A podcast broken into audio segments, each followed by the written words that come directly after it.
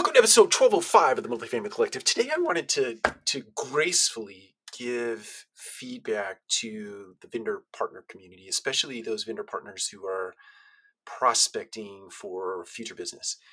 Um, just this morning, I, I got an email uh, from a from a potential business partner vendor uh, solicitation of, of sorts for business, right? And um, more times than not, the volume of email in my inbox, which is not the vendor partner's problem, it's my problem.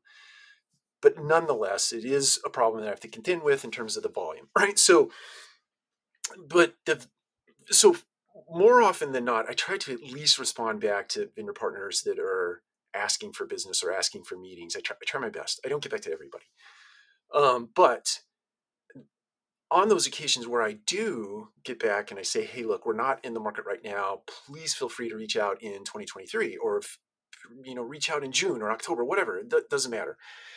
I, I tell you when it is a better time to reach out to me.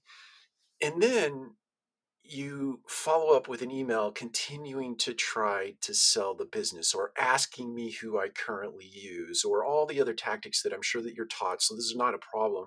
It's not it's not your fault that you're being coached and mentored and taught and trained to to never take no for an answer but it's frustrating um, because i've clearly indicated to you when the right time is to reach out.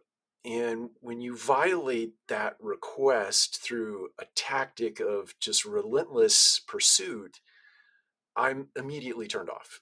And so my response to this particular individual is hey look i I find it frustrating that I just told you when it was okay to reach out. I clearly defined it. You violated that request by continuing to try to solicit uh, business, sending me all of your information, sending me all of the benefits and features of your particular product when I didn't ask for any of that. And I tried to graciously tell you when it, it was the right time to, to reach out. So I requested that person take me out of the CRM and disregard reaching out in 2023 or, or whenever the future date is and now you're i'm not a business lead for you anymore.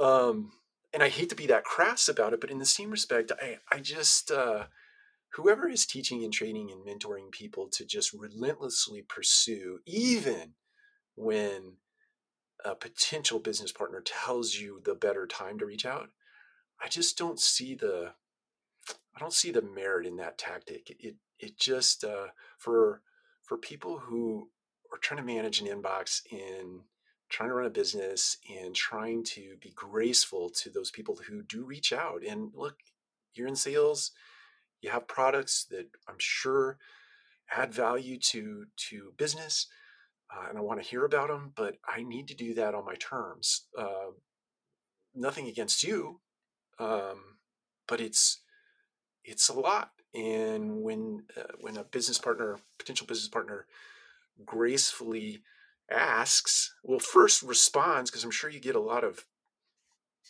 no response or people just block your email address. I'm sure that happens. Um, but when people are do take the time to give you at least some response, please respect that.